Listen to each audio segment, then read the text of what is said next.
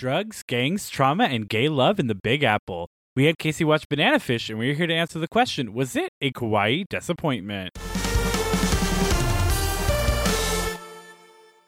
Hello, everyone, and welcome back to Kawaii Disappointment, your weekly journey through the worlds of anime. With you, as always, is me, your host, producer, weeb of all trades, and your 17 year old gang leader that has all of the trauma you'd assume comes with that, PJ. And me, your funny purple haired, also gang leader of a different gang, Skylar, and best friend. And with us, as always, is our brand new gang member, secretly just studying for a role in Law and Order, Casey. And this fish is bananas. B A N A N A S. Casey. well, if that and the episode title didn't give it away, this week we are watching Banana Fish as we kick off Pride Month during, well, Pride Month. Yay, Pride. I'm so excited that I have You tears literally of joy sound in like my you're face. crying. I don't know what's wrong with you. All right, well, Casey, based off the name alone, what did you think this anime was going to be about? When I hear the name Banana Fish, I feel like maybe it's the quest to find the mysterious plantain shaped monster of the Pacific, the banana fish. Maybe it's because One Piece is affecting my brain because I was thinking about their journey that they had to go on.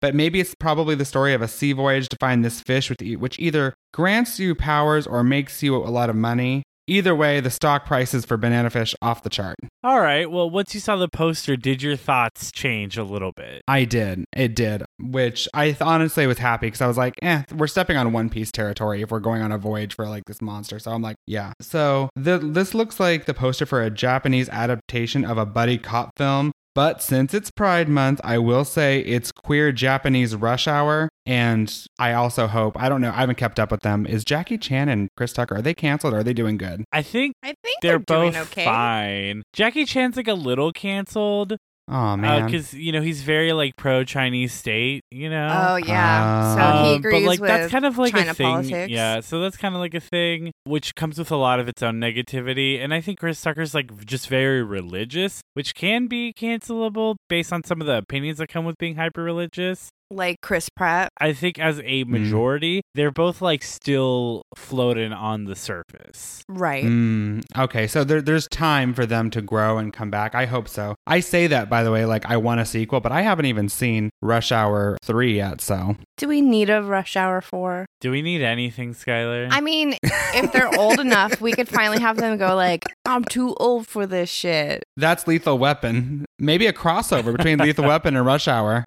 I always forget that he's in Friday. I'm like, how he has the oh, range you to do both. the second main character of Friday? Because I always like my mind when I think Chris Tucker, I always go to Rush Hour, but like he's in Friday, and man, he was he's funny, man. He's real Friday's a great movie. It's a great movie. But let's talk about this poster. So let's kind of go through the background characters first. So let's start with the old bald man. Yes. Okay. So the old man is like the master splinter, like police chief. Like he's he's a good guy, but he's just there to like give advice and kind of guide his team. Like he's very to himself, very serious, not amused by humor. Like you know, like Brooklyn Nine Nine, like the police chief on that one, kind of like that. Yeah. You know, like he's Okay. like has to be serious so that the team understands that the mission at hand has like some real weight to it. What about the guy with the pink hair? Okay, so the pink hair guy, he is the um, side friend who will be used in the plot. Now, just to be clear, you thought that was pink? I thought that was purple. I thought it was purple. You know what? It's pretty purple. Yeah, we'll go with purple. It's purple hair. Right. I am going to change from the norm. I know what you guys thinking. Casey's going to say he's the villain. I'm not going to say it this time. I'm going to go against trope and say he's a side friend who will be used in the plot but doesn't contribute anything to solving the problem. Kind of like Xander from Buffy the Vampire Slayer. I'm betting on him to be like the damsel in distress that one of the main characters will have like some sort of personal connection to. So they have to like make sure he's still alive. You know what I mean? You know what, Casey? Let's not call it purple because it's actually magenta. No, she's in Rocky Horror Picture Show. Yeah, Skylar. Wrong entire franchise.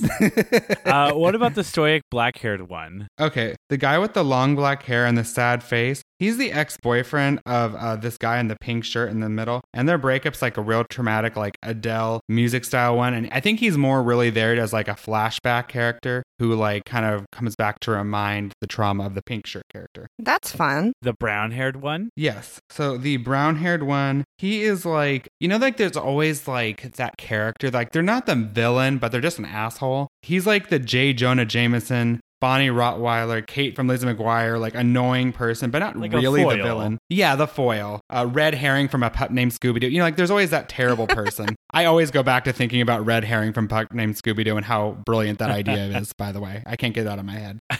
what about the spiky blonde haired one? So this guy, he's the bad guy. He's like an international blonde terrorist who's trying to orchestrate some sort of big money making scheme that will cause everyone to die. Ooh, that's fun. Yeah, like he's I'm thinking like somewhere between the bad guy from Die Hard, I can't remember his German name, or Hans Gruber. Hans Gruber, thank you. I always want to say MacGruber. I'm like, it's not MacGruber. That's a different thing. That's a different movie. Yeah. That's a different movie. Or like Demi Moore from Charlie's Angels Full Throttle. So something like they're not really there to kill everyone. It's just a side effect of their money making scheme that they're trying to Yeah. come up with. All right, well, then let's talk about our two focal points. Let's talk about the black haired one in the pink shirt. Okay, so pink shirt, he's this he's the young shy cop who is just working behind the desk and like due to unplanned circumstances, he's like been thrown into the field like I think Sandra Bullock in that Heat movie, I believe that's what happens. From when I watched that. He's going to like learn to believe in himself because of his partner's influence, but he's like making that transition and he's just not sure of himself as like a field agent. All right, and then let's finish it out with the blonde one holding the gun. Okay, so the blonde white t shirt guy, he's the trigger happy anti hero who doesn't trust anyone and has become jaded over time. He will fall in love with Pink Shirt due to Pink Shirt showing him new things he's like never felt before. Aw. Yeah, right? He's struck by. A smooth criminal. Yeah, he's been struck by a smooth criminal, actually. Someone should get on that case. He's struck by his pure, genuine kindness and love. And this guy, he's reckless and messy, but means well and shows love by like action, not words. He's like that traditional tough guy anti hero, but you know, still like he falls and becomes more softer due to this one character he's connected to. Yeah. Okay, I love all of those predictions. Some are definitely closer than others, but we'll get to that once we actually watch the episodes. Which, you know what? Why don't we get to that right now? Everyone, stay tuned. We are going to be watching episodes one and two of Banana Fish, see how accurate Casey's predictions are, and we'll be right back.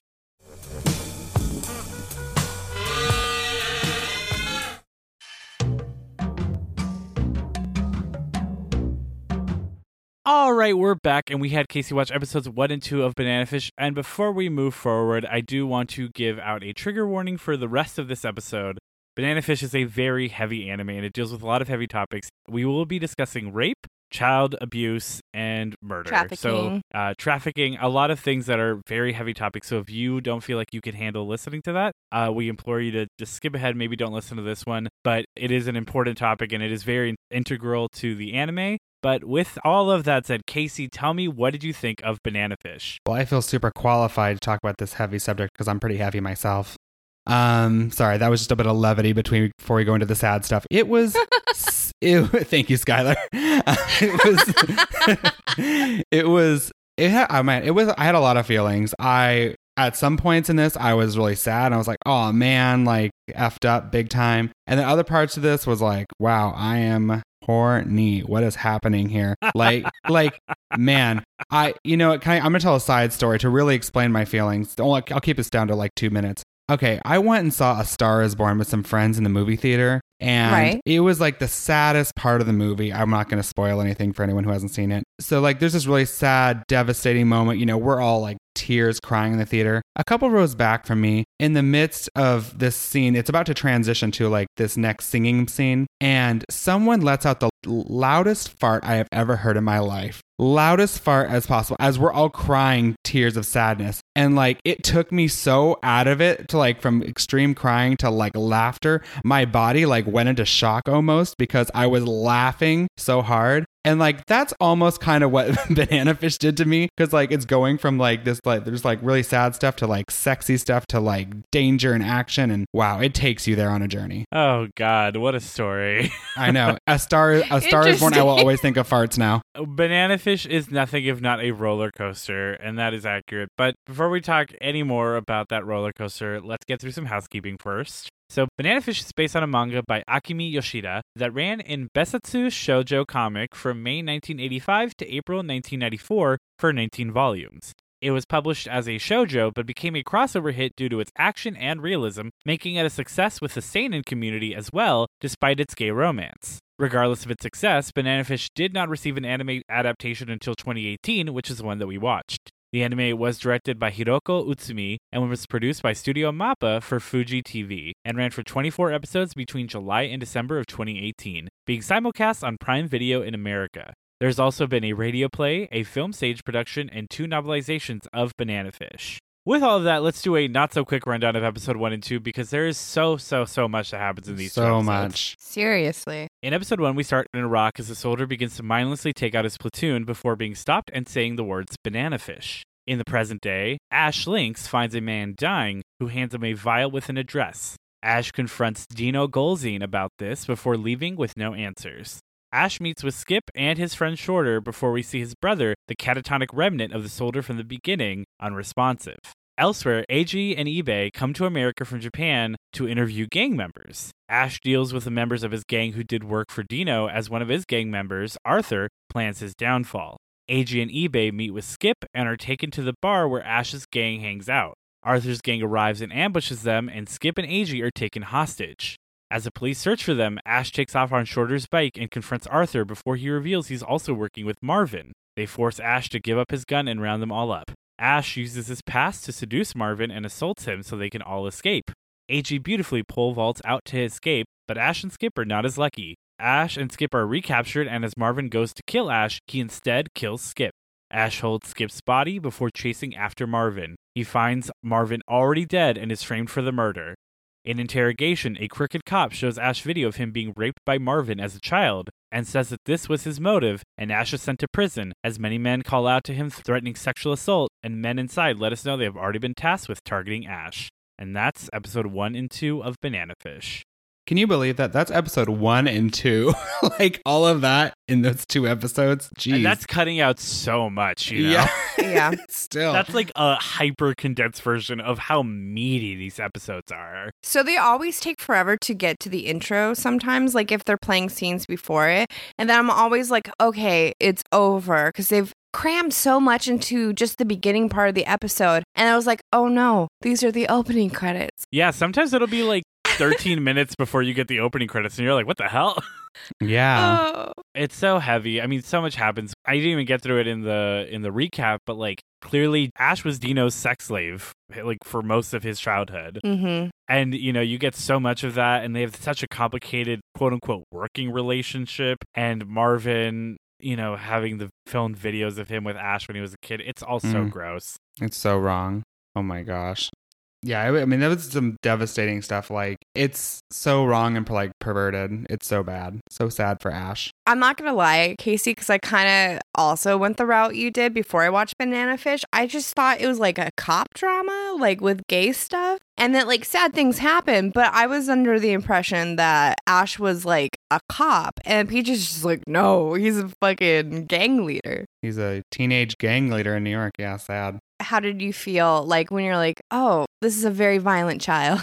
I think like if I was younger, I would have seen it more like more annoying, like oh my gosh or whatever. I don't know. But I think now I just like my heart like pours out to him, like oh my god, like you don't know you were taken in so young by this terrible man, and so now and all you have is like this gang because you try to create your own family. But like no one's qualified to be your family at that point because they're all like not adult enough for you. So it's like this really messed up situation and it's really sad. And I, I don't know, I just kind of felt bad for him like the whole time. He's like a very sympathetic character. I would like you to elaborate really quick. If you were younger, why would you think it's annoying? Oh, sure. I'm sure just to like, I, I think as younger people, when we see characters that are like openly violent and aggressive, I think it's easy to write them off as like they're just bad people. Like, oh, he just can't control himself. He's just violent. He's just this, that, the other. You know what I mean? so just you know, you just wouldn't have understood the nuance. Yeah, I wouldn't have understand like, okay, there's a reason he's this happened to him. This is a survival instinct he's doing, and um, yeah, I, I think I w- it would have been easy just to like write him off with like a less mature mindset. Yeah,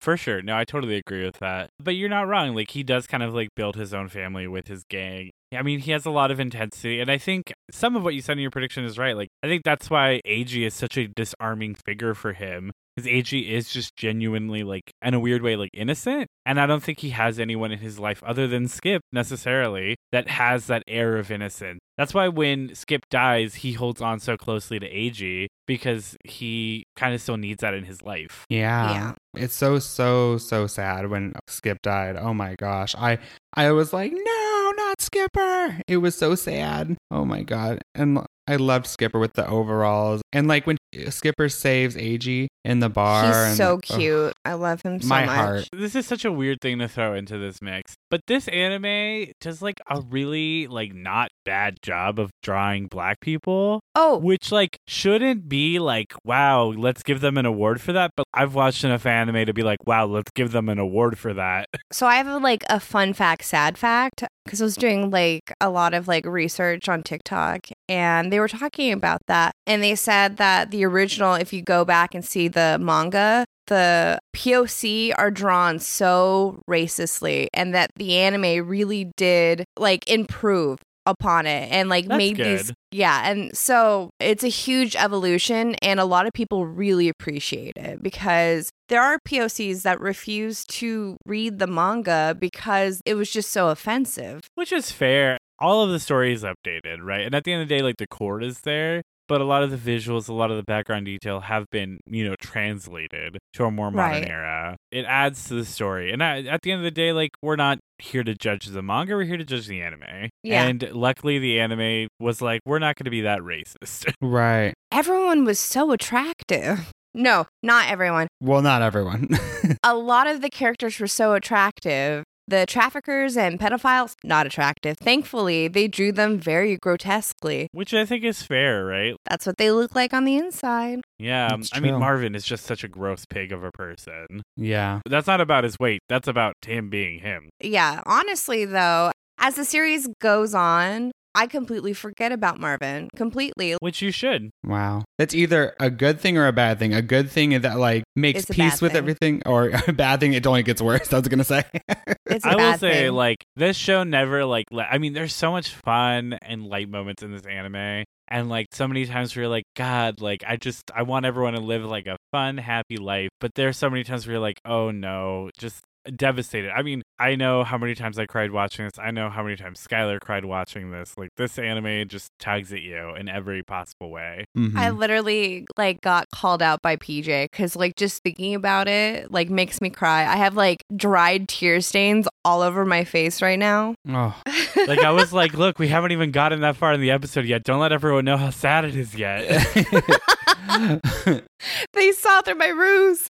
It seems like there is like those moments of like connection between Eiji and Ash. Like that seems like light in the dark situation, really trying to like yeah. keeps you not feeling super down. That's what I really enjoyed about like that made like the hard stuff not so sad. Yeah. Just watching like them connect. And I, I really have a soft spot for toughened characters who've like really Soften. like been through some terrible stuff and like are able still to have a connection that makes them feel grounded and not so drifting out into like the atmosphere of like sadness. Yeah, and I mean, Yeah. Ash goes through phases a lot in this, but everything about his life has been nothing but trauma. Starting at seven or eight. Real talk, the more and more you learn about his life, like just the worse and worse it was. And you know, that's why he has such a tough exterior. And Eiji has had like a very good life up until, you know, the fact that he wasn't able to be a pole vaulter anymore. That's kind of crying. No, no, already. no. Really quick, I was explaining the whole plot to Angie, as I do when I talk to Angie, and I couldn't remember the word pole vault, so I just kept saying catapult, and she's like, I don't think that's correct. He's an expert catapulter. Catapulting himself away and over the wall. But like that whole thing with him catapulting, like over that wall, it's so beautiful. And like, I think that's when like Ash is just like, oh yeah, he like falls in love right then and there. yeah. yeah. Ash really enjoys the fact that Eiji is not terrified of him when he meets him. again, we're gonna just keep being like, and this is where it goes, but like not actually. We'll try to very much keep it to a minimum. But like that's always a thing with Eiji and Ash is Eiji coming from a completely different society, a completely different world, being thrown into literal like the criminal streets of New York, criminal underground of New York, is never scared. which is such an interesting character trait for him. And obviously, like you kind of have like a very beautiful explanation as to why type of thing. It's a whole thing. But regardless of it, it's it's a very interesting character choice for him. Absolutely. Yeah. It's beautiful. I love that connection between the two of them. I, I think there's there's such a good choice of these two characters, like these initial traits you kind of learn in these first two episodes that make you really see like, oh, there's so much that can be gained from each character from this relationship with each other. It's really cute. Yeah. Honestly, I feel like Eiji needs to feel some fear. For someone that like cannot fight, he's a little too fearless. Gung ho, yeah. But it's because he cares a lot, you know. I know, and which is beautiful. That's why we love him so much. His more motivation is like, you know, integrity and love doing the right thing, whereas Ash is just more like his focus is it's more of just survival instincts of like kind of the basis of each of their power, if you yeah. will. Well, because it's all Ash doesn't go out to kill and murder. Ash only kills and murders when he's being attacked or Mhm. his gang is being attacked. The only family he thinks he can trust or know. Yeah. Well, that's the whole like blood is thicker than water thing. Like he's created his own family. Right, right, right. And if anyone doesn't know, like the full saying, it's blood of the covenant is stronger than water of the womb. So it's really funny when like families just like blood is thicker than water because they assume it's their blood, whereas like no, you're the water. Get over yourself. Oh, honey, you're the water, honey. Honey, you are all water. Mm. By the I don't know what I when I wrote this down. I don't know what part I was talking about, but it's in the first episode and I wrote, "God, this gun scene has put me at half chub." What did I mean by oh, that? I was literally gonna bring up the gun scene. So this is when they're they first meet Ash. oh yeah. And A- Eiji's like, "Can I hold your gun?" And everyone like freaks out, and he lets him hold the gun, and it's like super hot. The way that it all happens is very hot. And afterwards, Skips is like, "Oh yeah, Ash doesn't let anyone hold his gun," Hot. and it was like, and he's like, "Yeah, the last person who did that like lost their fingers," and that's when you're like, "Oh, that's Arthur." Because he has all those finger scars. Right. Yeah. He tried to go for the gun. He was, and Ash wasn't into it. I just need to say, fuck Arthur. And that's all I'll say. Fuck Arthur in every way. I mean, fuck so many of the bad guys in this. But you know? also fuck Arthur. Because Arthur was an asshole before he got involved with all those other people. He's always been an asshole and a coward. And his motivation for like being an, a terrible person, like, could you guys shed some light on that? Maybe some more. he's just a piece of shit. Yeah, Uh. he's a piece of shit. And like his motivation at the time of meeting him, and he says it, is literally to fuck over Ash. He hates Ash. Hmm. See, and then I'm wondering what the reasoning for that is, but I'm sure that comes along in the series. Should we tell him? He could kind of give a hint. You don't go into like a million details. Okay, so there's a reason why he could only use a knife. Okay. That um that helps me nothing, but I assure you it probably will come up later in the series. It's, it's very minimal motivation. It's literally just like Ash disrespected me and hurt me. oh, okay. And now I want to literally murder everyone he's ever cared You know, about. like when Mm. people that hate pickles make that their whole personality? That's what Arthur did, but with Ash. Ash is the pickles for Arthur. Interesting. Pickles are so good too. Anyways, moving I on. know, seriously. So to kind of talk about the episodes that we did watch, though.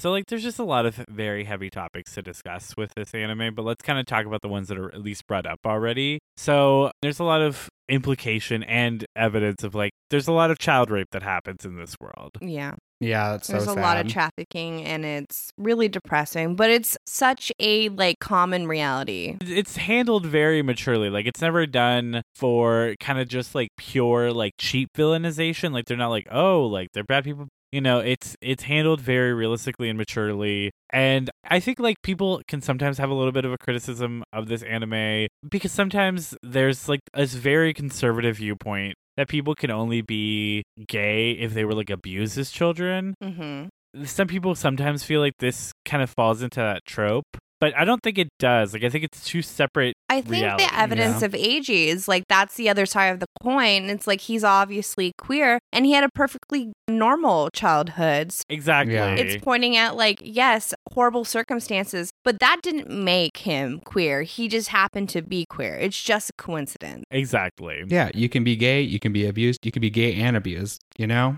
Everything. Hopefully we will see less abuse.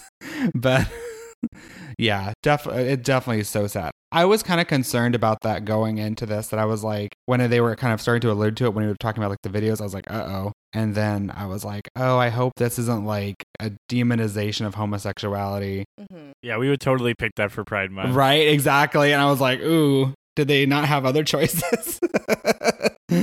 These episodes very make it clear that he's the personal pet of Papadino. And anyone else that touches him, he they have to pay like a very high price or pay their life. Price as in I think it's over twenty thousand dollars to sleep with him. Man, that's pricey. Well, I mean, well, it's like when people are like really hardcore about their fandoms and they will pay like any price for like rare items and stuff. You keep picking such interesting analogies for like the most demonically terrible things that happen in this. You know, murder like pickles, sexual trafficking like manga. I don't know. it is like manga. Perverts and pedophiles, Both start with P. yes, are willing to pay. I think we get what you're trying to say. Okay. Yeah. I feel like you're not succeeding, but we understand. I guess I wonder what like because we obviously we're in America. I don't know like what the Japanese fan base particularly thinks of like this take on child abuse standpoint. I guess I'm wondering like how they reacted specifically because their culture is so different than ours. You know. Well, yeah, but their age of consent is much younger, and they do have a problem with old men violating younger people. But also, they kind of get to like otherize it, you know, since this is set in America. Yeah. Mm, that's true. Maybe it gives it some distance so people can be like, oh yeah, that seems like a problem, and then don't have to take any sort of accountability. Like, not to sound like a conspiracy theorist, this is just facts, which is what conspiracy theorists say. Uh, but like, you know, it gets into what a lot of what very unfortunate reality is because you find out that like this child sex trafficking ring has had many influential politicians and celebrities and stuff involved, you know? This is Jeffrey Epstein all over again. Yeah, look at his list, his little book. I think Chris Tucker was in the Jeffrey Epstein documentary. Side note, I just thought I'd mention that because we were talking about him earlier. Hmm, so maybe he should be canceled. No, right? Don't sue me, Chris Tucker. I would look that up probably before you commit to that. It says it's in his filmography, but we'll look it up later. Anyways, let's talk about some gay shit because it's Pride Month, you guys. Let's talk about some gay shit. Mm. So, I mean, I guess you guys know more than I do. How do you guys feel about the depiction of Ash and Eg as like gay characters or queer characters? You keep jumping between saying his name right and then not Sorry. saying his name right. Is it A- Ag? Eg? I can't say it. Asia, yeah. You've said it right a few times. So I will say, like, they have such an interesting romance because it's it's not depicted, and I think purposefully. Like, I I really think when Akimi Yoshida was writing this, she clearly wanted to tell a gay story, and she did tell a gay story, but she didn't want to like polarize people by making it like you know they're kissing twenty four seven and they're like just you know lovey dovey. So what she did was, and I think realistically made a more Mhm. grounded romance because they're in a life and they're in this intense situation but throughout it the relationship blossoms and develops and they clearly like care for each other a lot but you know they don't every episode be like hey by the way like i love you and Mhm. kiss you know i think they want them to be like Yowie. blaringly like in your face yowie and i think she purposely didn't want to do that like she really was like i want to tell a gay story but i also want to tell my action story It's all subtext. I don't want the gayness to be a distraction from the action, and I don't want the action to be a distraction from the gayness. So it was all about finding a balance, and I think that's why it did have such crossover success. Because while it was a gay romance story, it was never the focus of the story, which I kind of love in a way. Because it's kind of like you know that thing where people are like, I don't want a token character. I want a character that just happens to be the same thing as me, and it has nothing else to Right. do with the story. Totally. Like I don't want, you know, a black character in this movie just to have a black character. I want one of the characters in this movie to be black and realistically portrayed. I don't want a character in this movie to be gay and be his whole personality. I want them to be real living characters who just so happen to be gay. And they're both more queer than Mhm. straight up gay. I mean, Ash is definitely at least buy your pan. Ag, I kind of feel like it's just full out, but regardless of that, That's something I really love, but I know for some other people can be a little bit of a turn Well, I mean, that's something I kind of had to come to terms with when it all ended. I was just a little disappointed that the relationship wasn't fully defined as romantic. So I was a little disappointed by that. I wanted maybe a little bit more romance, but then you explained your point. It really broadened the idea. And I do really appreciate that it, like, I didn't want it to be in your face, like Shon and I. You just wanted a moment of them being like, oh, by the way, like, Right, we're kind of. Yeah. and we love each other. And you know, you don't ever fully get that, but I think because everything they say, they say it with their Yeah. words and their actions without ever saying it, and not in a like because we couldn't, like we're not nanaing, this, Right. Yeah, I was going to say, know? it's not like Nana. Where like, whoa, they're just good friends. No, it's not like that. It's very clear the love, like legitimately intense romantic love they have for each other and everything they do for each other. And their relationship becomes so much more and more as the Yeah. series goes on. Yeah, I and again I, I completely understand your point of view that you had, and I'm glad that I don't know, that explanation was Right. satisfactory. Obviously, if Ash didn't love Eiji, the whole anime would have been like three episodes. It would have just been an OVA. Right. that is accurate. One thing I liked about the romance is that obviously I'm openly gay, whatever. Spoiler alert if you haven't watched this podcast, or heard this podcast ever before. Um, or just listen to Casey. you could over the listen to me in the past minutes. five seconds, you'd be like, oh, gay. No, um, like, like one thing I like about this because like growing up, obviously there's a lot of internalized homophobia and like I expect, especially like when you're starting out as like a teenager and trying to like find your kind of way in the community and as a queer person, and you don't want to put, you're not putting labels on yourself. You're just trying to be like, okay, like I like this thing. This is a thing that's happening. And like it's not label specific. And I think that's just what I, I appreciated about their kind of story because it was just about two people in this moment, in this time. They're not trying to take on this label of something of being gay, quote unquote, but it's just like we are, ju- this is just us being people in the moment, connecting um, romantically, which I think speaks to a lot of queer people's real experiences. Mm-hmm. Yeah, I completely agree. I think it's such a beautiful part of this. And you know, it's really interesting because they do live in a world that is like the real world. And because of that, like there is a lot of homophobia in it. Mhm. You know, a lot of times, like, I mean, I think even in episode one and two, the F, Yep. the F slur is used Yeah. like, Yeah. once or twice. It's done in such a way where it never feels like glaring. Like it never feels like they're doing it to do it. Like the in terms of the writing, like I don't think the writer was like, haha, throw it in the F slur, baby. I, it feels very much like it's it has a purpose in the story. Yeah.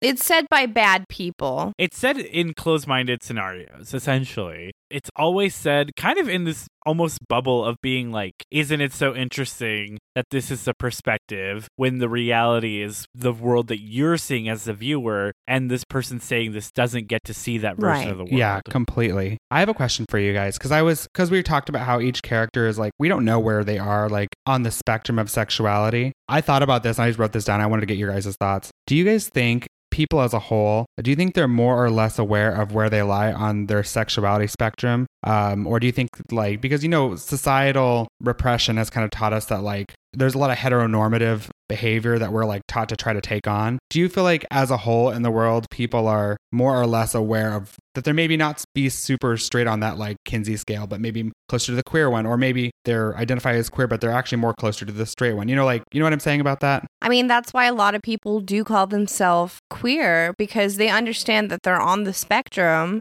but they don't define themselves as bisexual, as straight, you know, et cetera, et cetera. to your question, I don't I think it's super subjective because I think it's really just based on your Mhm. surroundings, what you consume, the people you're around, the society you're in. I mean, we all live in Southern California. You know, we live in a very progressive place, a very open and welcoming place. And of course, we had our own journeys to find out about Mhm. our sexuality. But someone that maybe had the exact same sexuality that we had in varying degrees, that grows up in a place like maybe like Alabama or even somewhere maybe even worse, somewhere like Russia where it's illegal Right. to be gay, they might not be able to allow themselves to have that realization. And even if they do, they repress it and suppress it. And I think it's super subjective how aware someone is of their own sexuality because it's just based on what's going on. But even living in Southern California, where like being gay is mostly fine around most people, I struggled so intently to realize that I remotely liked men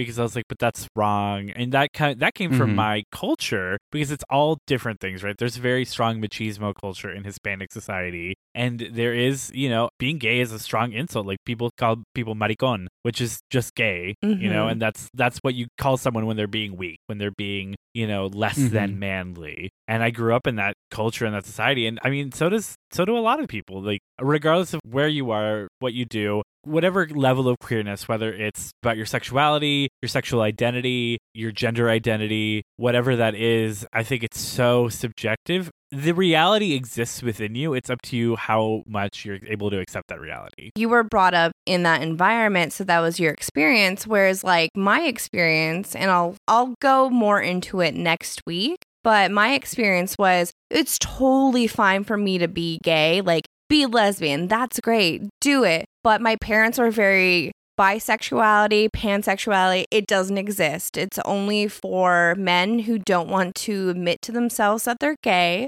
and it's only for women who just want attention from men they have progressed past those ideas. They completely understand it now and they're very accepting. But I was very confused as a child because I'm like, well, I'm not a lesbian, but I don't feel straight. I I struggled with that. I think this is a good conversation to have, especially as we're into Pride Month, because I think this is a part of like a, a part of the conversation I think we have when it comes to coming out that is um isn't spoken enough of is the fact that we do like cling to labels so strongly and like we it's like now our identity we have to like hold on to it and solidify it when it's like we should try to allow ourselves to be open as possible to things because that's how I think you stay happy in life. You discover more about yourself. You actually grow quicker if you allow yourself to be a little more flexible. Um, there's nothing wrong with knowing what you like and knowing who you are. I think our society forces us to like like I am straight. I have to I have to take that on. I am gay. I have to take that on. But it's like you know what?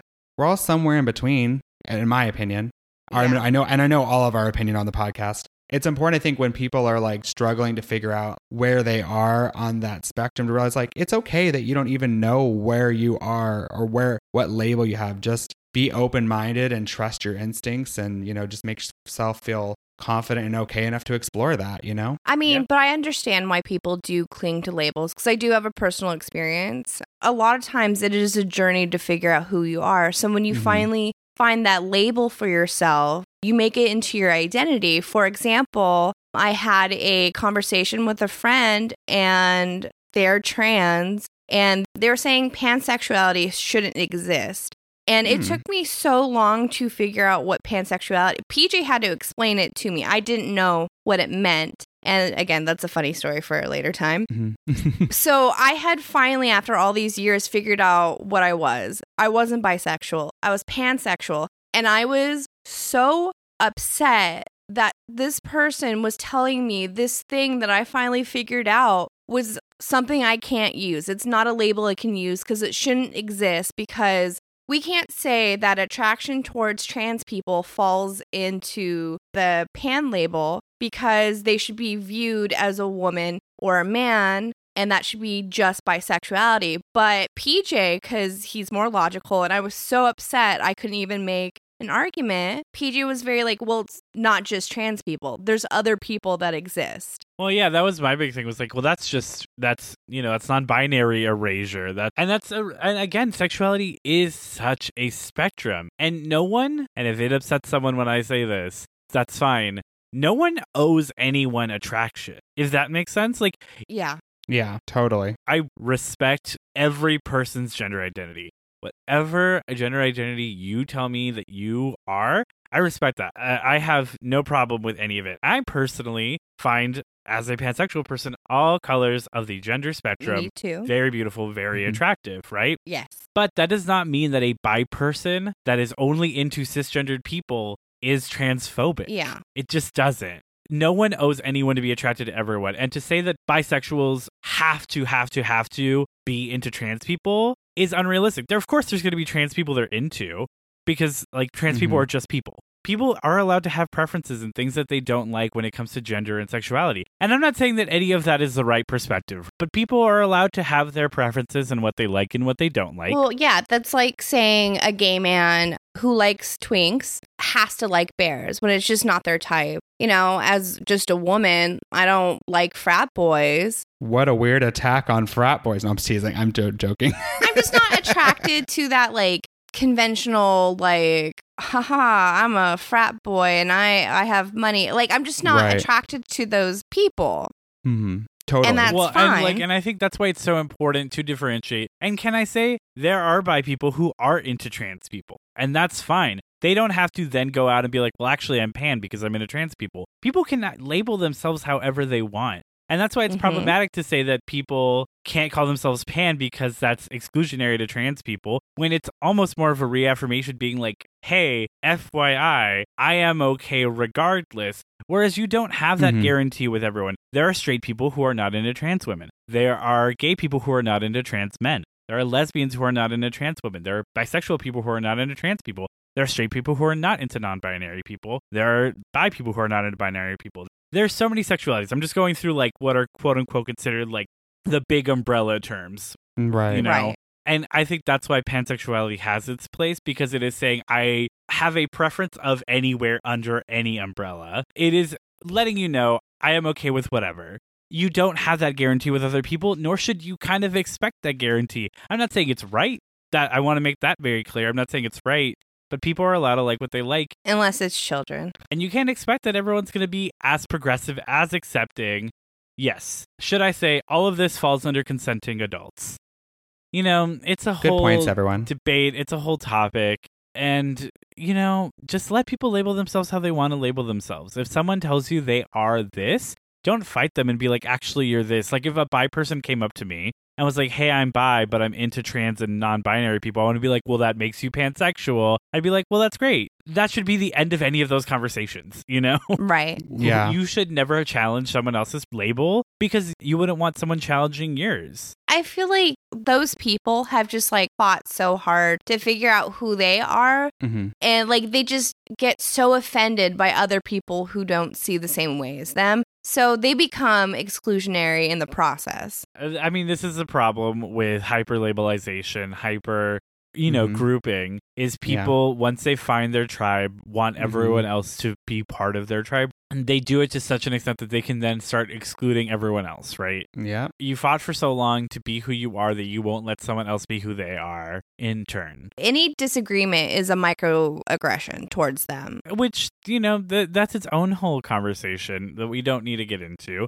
Which we Right. probably will one day. We're going to have a very intense month of conversations, I feel like. there's a lot of revisiting of these conversations in the near future. Yes. So, I mean, long and short of it, love who you love, feel how you want to feel, let people feel how they want to feel, let people love who they want to love, let people be who they're going to be, and let's all live happier lives because of it. Hot. I love that. Yes. And I think that's a great spot to stop talking about Banana Fish for now uh, and start talking about the music of Banana Fish. Oh my god. sweet, yes. sweet music. So let's talk about the intro OP to Banana Fish, which is found and lost by Survive the Prophet. Skylar, I know you have so many opinions about the song, so I'd, I'm going to let you kick this off today. So uh, when we were watching it, I was like, "Oh my god, this is incredible! It's amazing! It's something I would have definitely put on my like high school playlist and listen to today. It's now on my anime playlist. It's amazing. But the whole thing is animated so wonderfully to the music. Like I teared up because it's just so good and it just gets you fucking pumped for whatever. It's amazing. I love it. Definitely. I'm gonna add it on that, Skylar. I agree. I I also thought it was like really fun. I thought it was like a fun like emo song. So this would definitely be on my boyfriend's playlist that I would listen to as he drove me around. Um, Hell yeah. totally fun emo song. Um, but like I can't figure out what song I'm thinking of, but I can. I have like a very clear emo song idea. Anyways, it's fabulous. I love it. Love it. Yeah, I love this intro. It's it's so good. Like the second, because I watched, I started watching Banana Fish a little bit before Skylar. The second I watched it, I was like, Skylar's gonna die for this intro. and so yeah, I love this intro. It's so good. It it brings back that like mid late 2000s emo hard rock scene and you know listening to it just made me remember the brick mortar on the hot topic in the mall back when it was the scary store that like prep stayed out of and like it Mhm. just you know it was such a it's such a vibe and i love it Right. I yeah, agree. totally. let's talk about that closing song, uh, which is a very big shift in vibe, but still in the same family. Let's talk about Prayer X by King Gnu. Casey, why don't you kick us off? It's not bad. It's a it's a it's a fun song. Like Fun song. I don't know if Casey heard the song. okay, well, not fun. I by that I just meant like it's something I would listen to, and I have like a very specific niche thing I'll say about it. But it's basically just like it's an R and B infused pop ballad that I would have heard in like mm, early two thousands, late nineties. I would say I think it's less R&B, more gospel. Yeah. Really? Okay. Yeah, 100%. Uh, Skylar, how about you? I think it closed out each episode, especially if it was a particularly heavy episode. It really made you reflect on everything you said. And then once you kind of get over it, uh, the beat kind of like changes and becomes a little bit more funky. And it's a great song. I love it. Yeah, I love this song. I think the name is perfect. Again, I do feel like it's like a lot of very it's a very gospel pop song to me. Right. Uh, it's very gospel R and B. I guess I will kind of put it in that, and I think prayer is the perfect name for it because that's kind of what it feels like. It feels like when I'm listening to it, I feel the singer like reaching out with like their like whole heart and emotion. I love it. right. Totally. I mean, yeah, we we have our thoughts on those songs. So then let's see who would have done a good job with them. It's time for my second favorite podcast segment of all time, maybe soon to become third, but because I am loving that uh, American versus Japanese segment. But So let's fun. move on to what modern or contemporary artists do you think would have done a good job with these anime intros and outros? Casey, why don't you kick us off with Found and Lost by Survive the Prophet? Yes. Um. So this one I said Hawthorne Heights because that's what I think of. Like it's like a I, I was like something really emo, and that's like what I go to. I think Hawthorne Heights is definitely like a good choice. As someone who's listened to Ohio is for Lovers so many times, like and Niki ju- FM. yes, and I and I couldn't remember like there's a song that's like. "Da-da-da, da-da-da, da-da-da, It's calling. I can't think of what that song is. That song too. I'll think of it. If you comment below if you know what song I'm trying to say. All right, Hawthorne Heights, Skylar, what about you? Okay, so my first thought was, oh man, I really wish I didn't say Hawthorne Heights like a week ago. Because it was that. But then I found someone even more perfect. So this is a, a throwback to the old, old emo days. And I feel like not enough people talk about this band, but this is definitely uh, matches vocals a lot and definitely the vibe, plus more screamo, is um, Scary Kids Scaring Kids. I'll Never give that that it. that's better than Hawthorne Heights, but no, yeah, no, that's a really good choice. That's a solid choice. I, I do like Scary Kids, Scaring Kids as for this. Thank this. you. Uh, I went with Boys Like Girls. Oh, I Hmm. totally see that for you. This straight up sounds like the like, especially at the like the heart chorus. the Great Escape. Sounds like the Great Escape. Yeah, it sounds exactly like the Great Escape to me. I think we're all in that same like Skylar went a teensy like two years earlier, but we were all in that mid to late two thousands emo hard rock phase where like emo Mhm. was starting to become screamo, but had not become screamo yet. right. Mm-hmm. Love all of those choices a lot. I would listen to all of those versions. Get on it, all three of those bands. You know, you can't spell screamo without emo. Yeah, that's the point, Casey. One day, I want this podcast to get so huge, like I'm talking so big, the bands feel inclined to cover the songs we think they would do a good job with. Yes, I hope so too. TikTok, get on it. At your favorite artist. Fund this fund this project now. I don't care about any of the rest of the stuff that comes with it. I just want that part.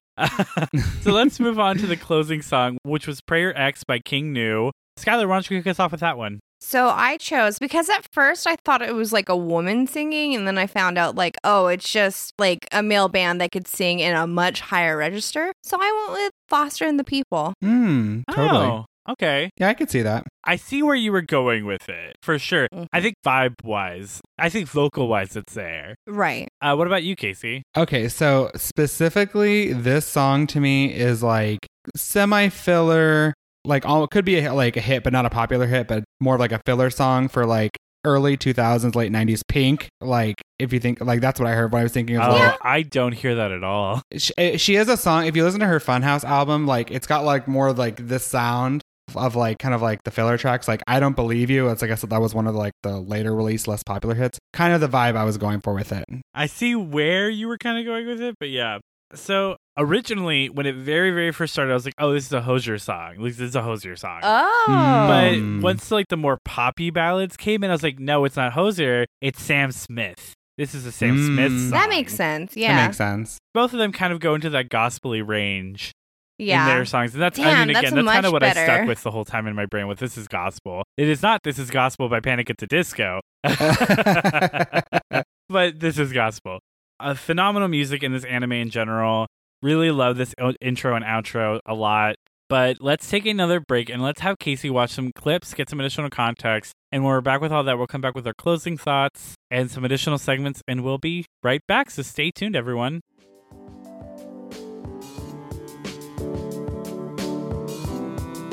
Konnichiwa, my fellow weebs. PJ here, thanking you as always for listening to our podcast. We hope you enjoyed this beautifully traumatic anime. Again, if everything we've said so far didn't make it clear, the anime deals with very heavy topics and some pretty serious issues. But overall, it's such a beautiful story that handles those topics so maturely, and it's worth a watch if you can handle that. It's also a warm, loving story and, and definitely has its moments of levity and lets you breathe once in a while. On a different note, if you missed our social media announcements or last week's interstitial, you may have missed that we're officially moving to Tuesdays. Who needs Tuesdays with Morrie when you can have Tuesdays with KD? Listen to new episodes every Tuesday, or if Tuesdays don't work for you, just make sure you keep us in your feed by subscribing to us and keeping up with us on your social medias. Follow us on Facebook, Twitter, Instagram, and TikTok at Kawaii On Facebook, you can also find the official Kawaii Disappointment group where you can interact with us as well as other fans of the podcast. Or go to our website, kawaiidesupod.com for links to those socials as well as all of our episodes. That's K A W A I I D E S U P O D dot com. Spread the word about us, and if you feel so inclined, leave a review on iTunes. It really does help.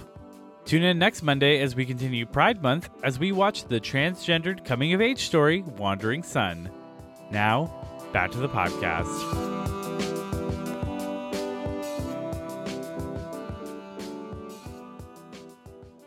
All right, we're back and we had Casey watch some additional scenes, see some additional crimes, some additional traumas, and some additional depressing, depressing scenes. Casey, after all of that, tell me what do you think about Banana Fish? Oh my gosh, it's sad but moving and you know, it shows the power of um you know, I think relationships in general, how you how you can meet one person that like totally changes your life and like can give you a whole different like optimistic point of view um despite all the bad situations you've ever had, which obviously Ash has gone through, but um I love it. It's great. I feel the same. I I loved watching every minute that I have seen of this. It's so beautiful, so moving, so touching, and God, it really leaves you with a you know a hole in your heart once it's over. Totally. Yes.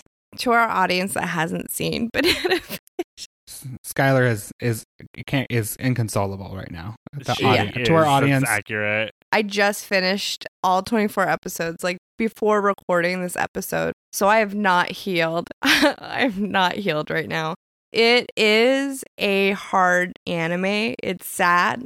And like there's beautiful moments, but it's sad and it's painful.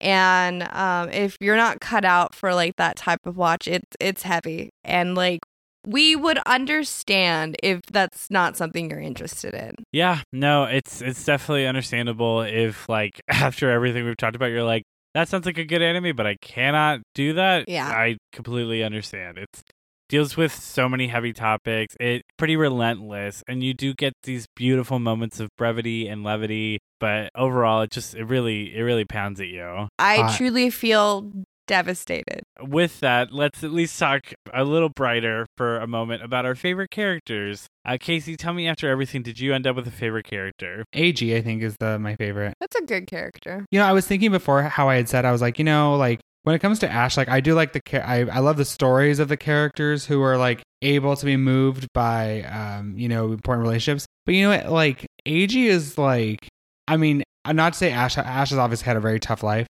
but it's also hard when you're like you're when you're the person who's trying to make a connection with somebody who like you know is so distrustful and like um it speaks to Eiji's resilience that he's willing to like meet Ash with where he's at and like be patient with him as like they grow out of this try to grow together. You know what I mean? Right. So Eiji, yeah, very Love charming. that. Love that a lot. Uh, Skylar, what about you? It's 100% shorter. I love him so much. He's great. Oh, I'm smiling. It's fine. She's doing I love great. Shorter. everyone. Shorter's Shorter's really great. He's a, he's a phenomenal character.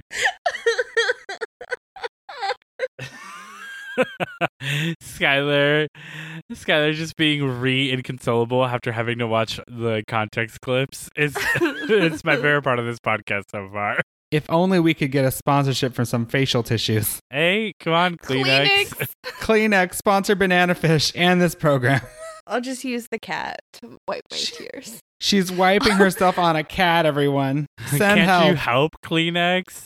Uh, Shorter's great. He's uh, Ash's best friend. He adds a lot of levity to the show, and he's just a fun guy. But also, you know, he also has you know familial trauma and stuff. But it's great. My, I mean, my favorite is Ash. I love Yeah. Ash. That makes sense. He's gone through so much, and the growth he goes through with Eiji and with everyone by his side is it's really beautiful. And it's it's hard to see just how hard his life has been, and like at every turn, you just find out the next devastating thing about Ash's life. And then in the anime, more and more devastation just keeps befalling him. But at the end of the day, he's so well written, he's so interesting, he's so engaging, and I, I love Ash. Mm, yeah, he's Yeah. he is very uh, He's engaging. fantastic. He's fantastic. God, well, we've had a lot of uh, serious conversations, a lot of emotional talks, uh, and you know, a lot of tears in this episode. But after all of that, Casey, um, I wanted to ask you: Do you think you would keep watching Banana Fish? Totally. Um, the relationship, like I said, the perseverance of Ash and and Eiji, I guess, but uh, also just their dynamic, their relationship together. Those two things, I think, really would keep me watching. Love that Kawaii success in the book. First one of Pride Month. First Woo! Kawaii success of Pride Month. Let's try to uh, deflate uh, the intensity of this episode a little bit by playing a game. Uh, Skylar, I forgot. I'm so I'm so sad. We broke Skylar, you guys. Banana Fish broke Skylar. Send in the choppers. I'll do it today. It'll be a special occasion. All right, everyone, it's time for America's favorite podcast segment. Is there an AMV for that? AMV Anime music videos Is there an AMV for that?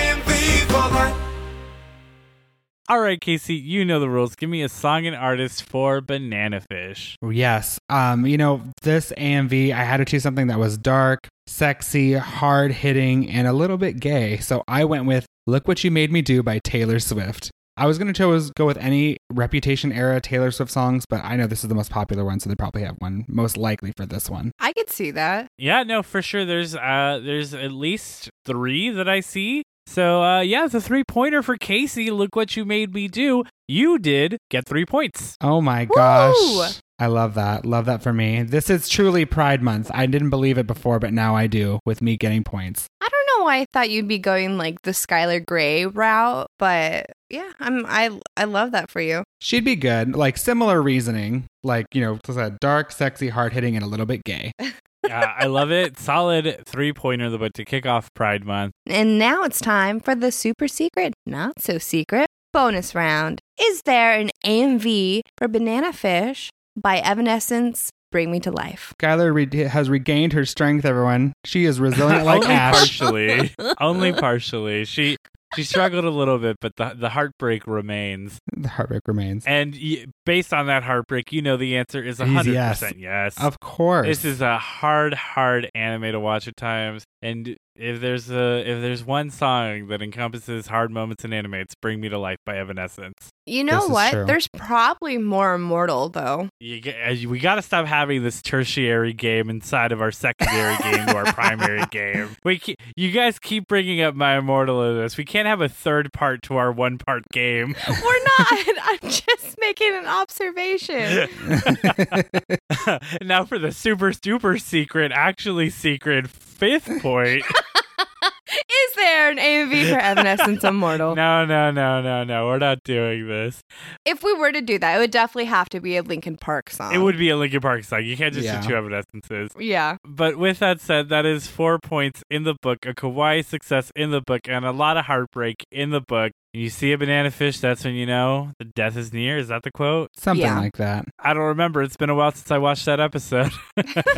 and it's been a long, long time since I read Catcher in the Rye. Mhm. Seriously. But regardless of all that, uh, I think that's where we're going to have to call it. Clearly, we had a lot of emotions. Thank you for being with, here with us for this emotional roller coaster. If you were able to be here for it, completely understand if people heard the warning up top and were like, I'm outie for this one. Right. If you joined us, we hope you enjoyed it. We hope you enjoy the anime if you choose to watch it. But that is where we are going to call it. We hope you had a good time, a fun time, a sad time, a a cry time. cry time, a pride time. But with all of that, that is the end of our time. Until next time, we hope your wait isn't a kawaii disappointment. I've been PJ. I've been Skylar. And banana fish.